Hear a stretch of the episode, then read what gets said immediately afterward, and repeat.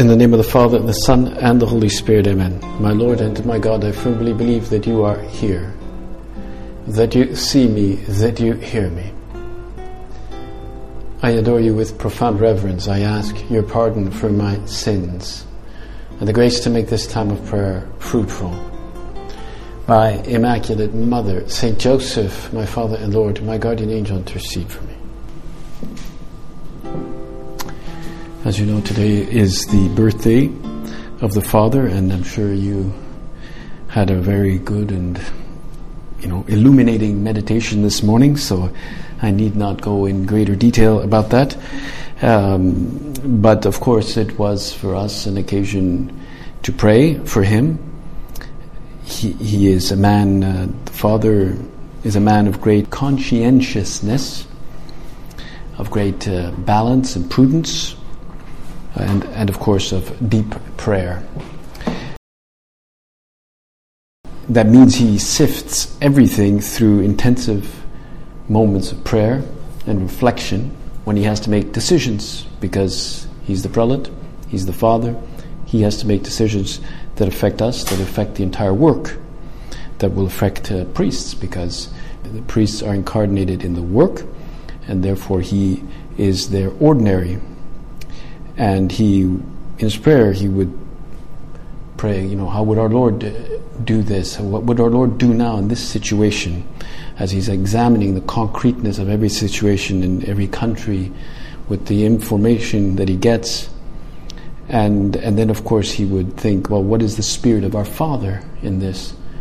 What is really the spirit of Opus Dei in this? How there are many, many solutions that are possible and uh, different solutions are possible for different institutions, but what is the spirit of Opus Dei here? And he has to sift this through prayer. And of course, he is able to do this not because of his pure intelligence. He certainly has intelligence, of course, that we know. I mean, I was always uh, quite uh, struck by his classes. Uh, uh, when I was in Rome, um, had many classes, many profs, and in fact, they were all very good and stuff. But everybody among the students I was with was were always we were always looking forward to the classes with uh, Don Fernando Ocariz, and uh, uh, this was before he was even. This was during the time of uh, Don Alvaro, so that was before he was even vicar general of the prelature. He was just another priest among many teaching at uh, Santa Croce. And uh, in fact, uh, when I came back here, I had a huge pile of notes like this. And I said, it was recommended, look, you're never going to need these, just throw them all out, you know, except the classes by Monsignor Ocariz. That I don't, I didn't throw those out, you know, and uh, it wasn't a huge pile, but you know, they were the, the classes of Monsignor Ocariz. So he's able to make and sift these decisions not merely because he's a good teacher and has in good intelligence and all that, but because he has a deep, upright conscience, a well formed conscience that is clear, that is clean, that is pure, so that it's as though you, you could look through this conscience as though you were looking through a clean window and see, you could say, into God's will through that window, unclouded or un- undampened, unsullied by emotions or anger or or frustration, sheer frustration. We can we can sometimes make a decision on something because we're just frustrated about something, and and it, it actually leads to our conscience not being as clear as it could be. And so this leads us to consider for us too that we need a well formed conscience. The conscience is the window into God, window into the will, will of God. And uh, we have to form our conscience so that it can speak to us, speak to our heart, you could say, about what God really wants from us. And uh, sincerity and spiritual direction will provide for us a great opening to clarify and to form our conscience so that we can come to be what we might call souls of criteria. Hmm? To be a soul of criteria. You can ask this person about something what should we do here, what should we do there. They may not answer you right away, but they, they will answer you maturely as people having criteria, that is, discernment, mature discernment. And uh, they, they means they are able to weigh the pros and the cons of a given thing, and they really are able to see the real weight of things, which means they're able to see the supernatural dimension of something, and uh, the human dimension, uh, the professional dimension of something. They're all uh, different elements that we have to look at when we make decisions. And the clarity of mind that comes from a serene conscience uh, is so essential to become souls of criteria. Where we have a clean conscience and we don't lie to ourselves. We don't make things overly emotional. We don't allow ourselves to be driven by our feelings. You know, but sometimes we have to make a decision about what to do or what to say to a person. And maybe we can feel in the back of our head, I, right now I am being driven by my feelings because she said this to me the other day and that hurt me, and that's why I want to get her back because that's why I'm going to say this. Now, is that the good thing to do or to say? Well, no. no. We could say, to be driven by my feelings? No, that's not the best thing. Let's look at the example of our Lord when he he chooses his apostles. It's a beautiful passage here in Saint Luke, the feast of Saint Simon, and uh, Saint Simon the Zealot, and uh, uh, the other guy there. Uh, what's his name? But uh, Jude. There you go. Thank you very much, Jude, or Judas uh, also called Judas, but that's why he became the uh, patron of hopeless cases because nobody's ever going to pray to somebody whose name is Judas, right? So, like, why would you pray to somebody who has the same name as the traitor? And so once you've prayed to everybody, you prayed to Andrew, you prayed to Peter, you prayed to everybody, and then, well, they haven't helped me, so then in the end, we're going to go to Judas. Judas Thaddeus was his real name, actually, Judas Thaddeus. And then he came to be also known as St. Jude. Very popular in the Philippines. They love him in the Philippines. I don't exactly know why, but well, Jesus chose him too. And we read this in the in St. Luke.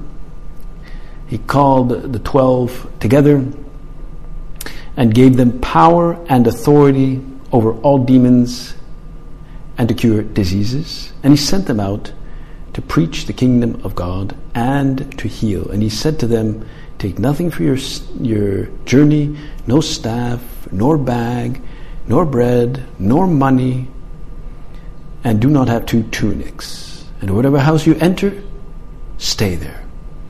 And from there, depart. And wherever they, wherever they do not receive you, when you leave that town, shake off the dust from your feet as a testimony against them. And they departed and went through the villages, preaching the gospel and healing everywhere. It's as though now they were putting into practice that power and that authority over all those demons and to cure diseases. And he sent them out. He sent them out to preach the kingdom of God and to heal. Isn't that a beautiful image of what the apostles are given the power to do? To cure all these diseases, all these demons, all this upheaval in souls. And they're there going there to cure. And of course, the Lord saw that they were, the people around him were like sheep without a shepherd. They were lost. They were with demons. They were, you know, with diseases. Uh, they were, and so the Lord's zeal for souls really didn't we didn't want to see them lost or forgotten or at the mercy of those wolves wolves in all its forms and uh, and knowing his people their zeal but also their lack of experience and their poor training he's he's concerned about instructing them. He teaches them, and he's giving them, you know, faith, but. Uh, you know, he doesn't want to send them without assuring them that uh, of, of their faith, of their rectitude of intention, without giving them go- good and concrete examples of virtues that they should practice in all the circumstances. Hmm. And uh, you can imagine hearing those words from Jesus. Well, they would have been filled with, with, with real supernatural sense, but also with great uh, common sense. When he says, don't carry anything on the path, neither stick nor saddleback, or nor bread, nor money, nor robes. You know, you know, in any house you enter, stay there until you leave. And if they welcome you, when you leave, if if no one welcomes you, well then shake the dust off your feet. And very often they will return very happy, huddled around the master. They will tell him about their apostolic excursions, the miracles. And they would have been very enthusiastic, but he knew that enthusiasm and even you could say emotion was not enough. And that the words he addressed to them on these occasions are not enough. And that is why he did not lose that opportunity to train to train them with his words and their actions so that this whatever he said to them would gradually get engraved on their souls as key principles to allow them to be able to act according to the circumstances because the circumstances would not always be the same. They would be different. They would have different sick people, different demons. Uh, hmm? Like when taught them about the multiplication of loaves and fish, he, he's really teaching them to have initiative. You know, you, you go, you go and give them to eat, right? And, and at the same time, to trust divine generosity. And um, very often he explains, for example, the, the inseparability in Christian life or the meaning of Christian life from the cross. You know, anybody who wants to follow me must take up his cross, hmm? which is like a it's like a way of of teaching them against the prosperity gospel, the fear that, or not the fear, but the the erroneous belief that if they follow him, then they will have great prosperity. Everything will turn out well for them. They will be successful, recognized, and even, some of them even had you know political aspirations to be seated at the right hand and at his left. He said, "No, no, you have to. You want to follow me. You must drink the chalice that I must take." Or, or when uh, James and John are full of this energy and they're called the sons of thunder. They want to destroy the Samaritans there, send down fire and brimstone in the Samaritan town. And he says, "You guys, so I understand you. These guys were not very nice. The Samaritans uh, rejected us. Well, we rejected them too, right? But uh, but it doesn't mean you send down fire on them, which I suppose they could have done. I mean, it was a they were able to heal people, so maybe they could have blown the whole place up. And all these things were moments in which Jesus was giving them criteria. Hmm? And Jesus knows that the apostles and all who will follow them throughout the centuries will go through difficult times. Their faith will be put to the test. They will face uh, hostile environments. And uh, he tells them not to be afraid and uh, that he will be with them until the end of the world until the end of the age. They have to be warned against the interior and exterior enemies that will threaten them. And uh, well, the the criteria of virtue. The, t- today, we are disciples of Christ, and you know we have to, as Saint Paul says, take on the armor of light and to grow in virtue ask for the gifts of the Holy Spirit, all these so that we can have that, that real uh, criteria. Now, in the way, in the very introduction to the way, I don't have the exact passage here, but uh, in the introductions, of not point number one, but in the introduction, he's explaining, you know, why he's written this. He says, you know, I've written these, read these counsels slowly. Um, they're for you that you reflect on them. I've written them for you. But at the end, he says why he's written. He says, so that you become a woman of criteria. Um, you know, hombre de criterio, or no, he says alma de criterio. That's the word, alma de criterio. What, what does that mean to become a soul of criteria? That's how he introduces all those points in the way. A soul of criteria.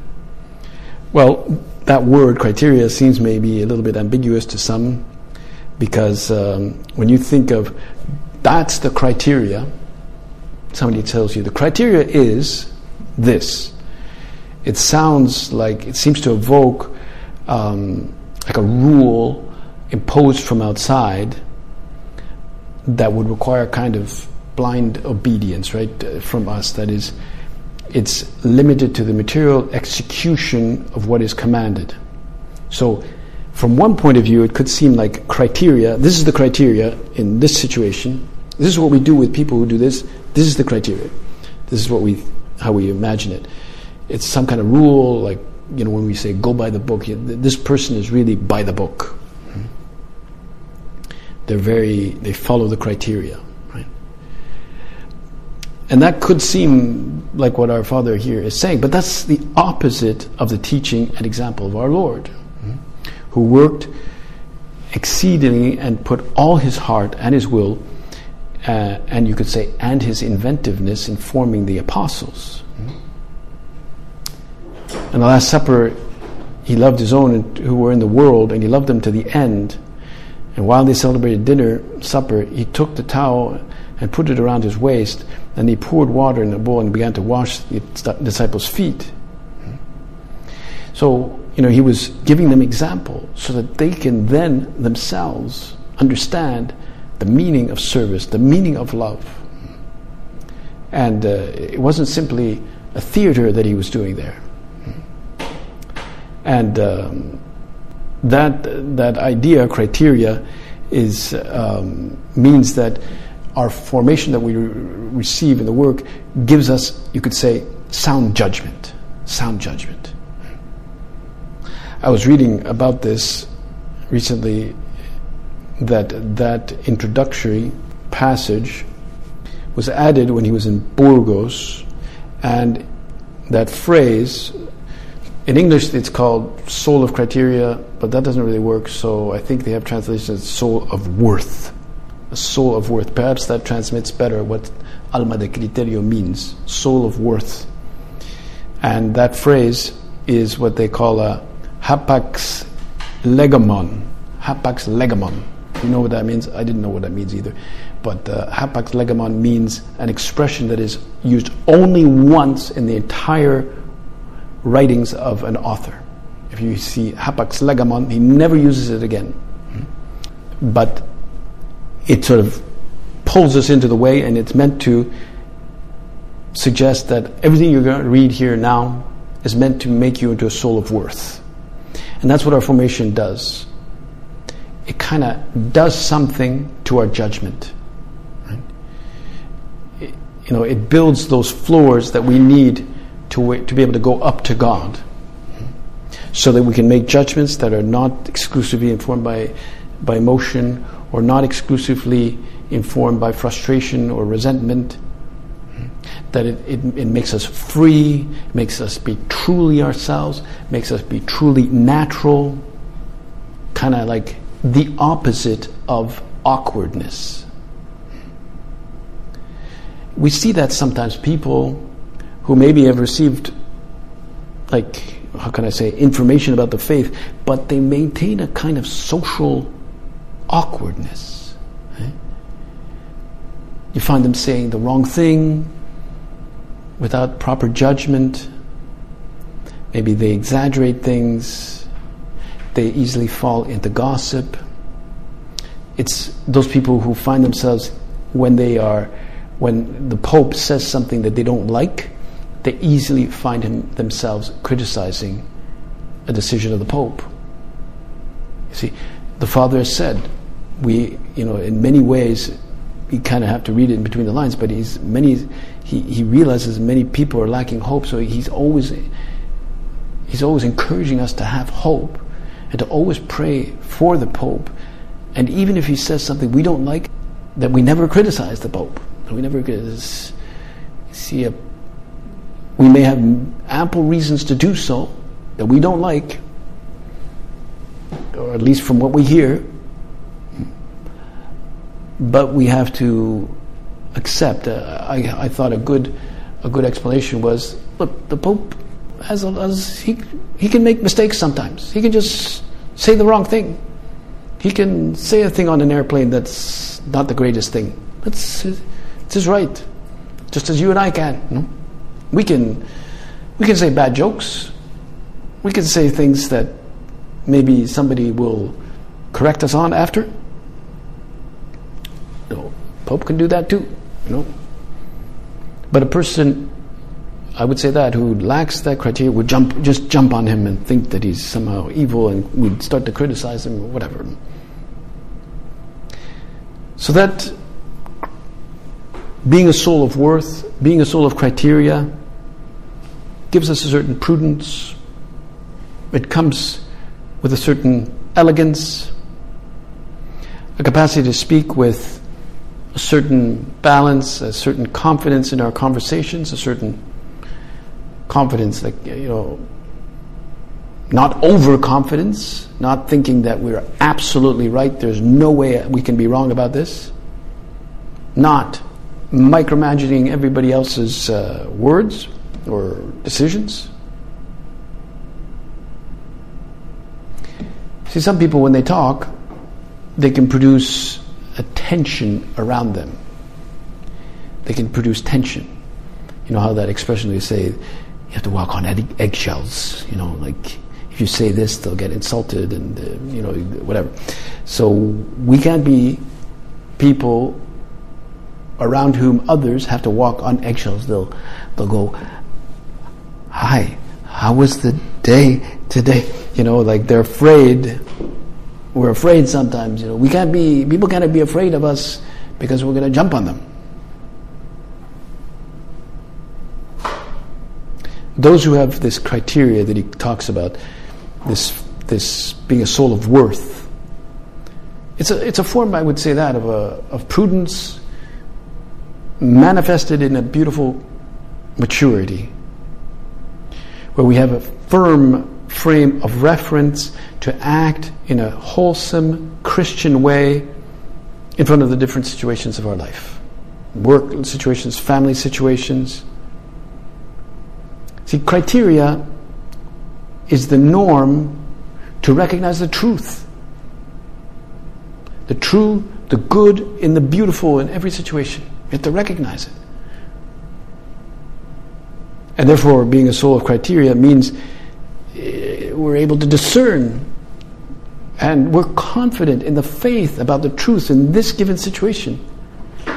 That we're generous in, cha- in uh, charity. We're trained to, to love you know, by, by the love of the truth,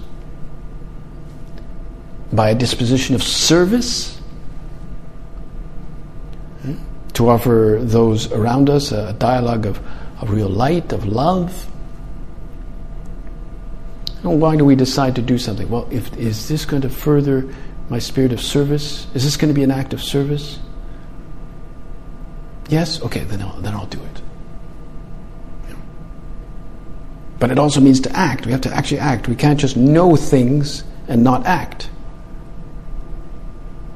It's the habit of, uh, we've used ex- this expression often, of reframing our tasks when, when we're maybe filled with anxiety of some kind. So we can go from anxiety to excitement, or go from I'm tired, I don't feel like doing this, to I'm going to serve this. I'm going to I'm going to do this out of spirit of service. And um, if ever it happens, I know it never happens, but if ever it happens that one of the residents should see you here uh, in the in the staircase or something like that, uh, cleaning or dusting, or because they happen to be like happens to me sometimes. but uh, you know, when I'm leaving late for mass or something like that, they they see something there that that um, how can I say they they are infused by a sense of truthiness there, right? They they see something that affects them in the depths of their being, and they go from anxiety to excitement, and criterion really helps one to, to reach more, to be freer, to be more apostolic, to be more apt to surrender ourselves. Criteria. Pray about that. Uh, criteria, term is related to the Greek. Uh, it's from the Greek verb krinio, krinio, which means to separate, to sift apart to separate the grain from the straw, to distinguish, krinio, to stay with the good and uh, throw away the bad.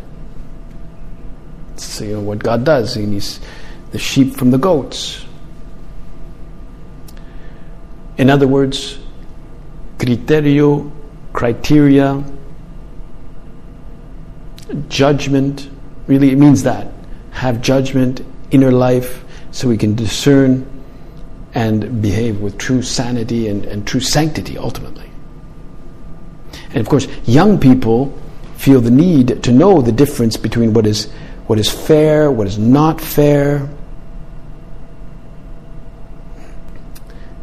And we, we have to ask in our youth to, to de- develop that, those, yeah, those foundations because they suppose uh, a certain amount of maturity and uh, firmness in our convictions and a knowledge at the same time of doctrine and apply that knowledge. Uh, some people, they have knowledge of doctrine, you know, the church teaches this, but they don't know how to apply it in these specific cases.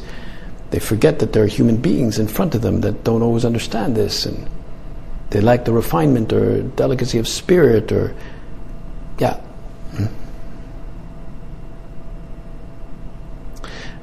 apparently Pope Pius X, who was, you know, at the beginning of the turn of the century, whenever he was asked something, he would always say, "Let me let me think about it first. Hmm. He would think about it, and then he would respond. Within short order, he would respond. Like he would think about it, he would pray about it, and then he would respond. But sometimes, I've I've uh, you know asked some people to see if they could contribute, like I don't know if they could, if we could use their their building for some talks or something like that. Like I've asked them, you know, to contribute in some way, and sometimes they they say that they say, "Let me think about it."